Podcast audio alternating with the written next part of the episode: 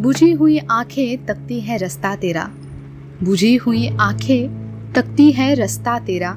जमाने में कौन है तेरे सिवा मेरा?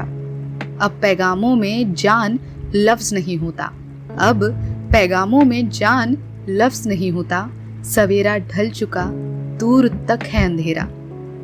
दोस्तों, जमाने में कोई एक ही रिश्तेदार हो या फिर कोई अपना हो तो हम बस उसी के सहारे जीते हैं। हर शाम उसी के आने का इंतज़ार करते हैं, क्योंकि उसके सिवा हमारा दुनिया में कोई नहीं होता।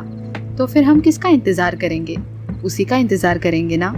वो भी हमसे अगर मुँह फेर लेगा तो हमारी ज़िंदगी में तो बस अंधेरा ही रह जाएगा। हम अकेले हो जाएँगे। हेलो फ्रेंड्स, मैं ऐश्वर्या। आपका तहे दिल से आज फिर एक बार स्वागत है हमारे और आपके पसंदीदा शो शायरी सुकून डॉट कॉम पर। तो आप लुफ्त उठाते रहिए और हम आपका मन यूँ ही बहलाते रहेंगे। तो शायरी सुकून डॉट कॉम पर आज की दूसरी शायरी है। गौर फरमाइएगा दोस्तों। जालिम जमाने में वो मेरा सहारा था। जालिम जमाने में वो मेरा सहारा था। अंजाम से बेखबर इश्क हमारा था। जान लबों तक आई थी बिछड़ते वक्त। जान लबों तक आई थी बिछड़ते वक्त। लब रहे खामोश आँखों ने पुकारा था। हमारा सहारा कोई छीन ले तो हमें बहुत दुख होता है। जैसे कोई हमारी जान हमसे ले रहा हो, ऐसा लगता है। हमारी आँखों से आँसू छलकने लगते हैं। वो हमारी हालत को नहीं जानता तो हम उसे रोक नहीं पाते।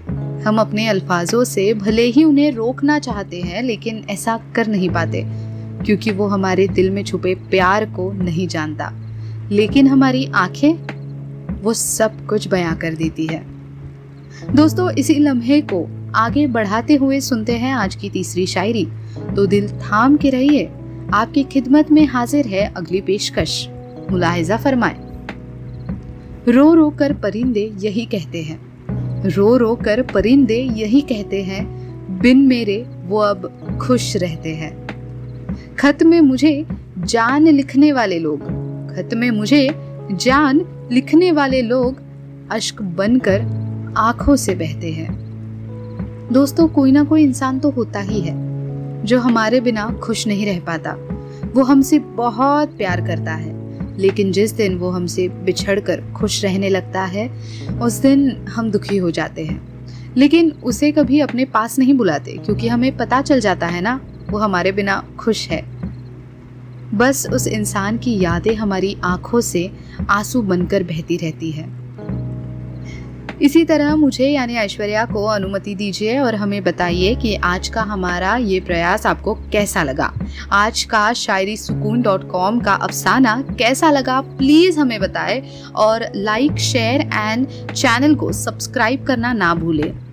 Friends do visit our website Shayari Sukoon dot com and please like share and subscribe the channel YouTube पर बेल आइकन को क्लिक करना ना भूले। शुक्रिया।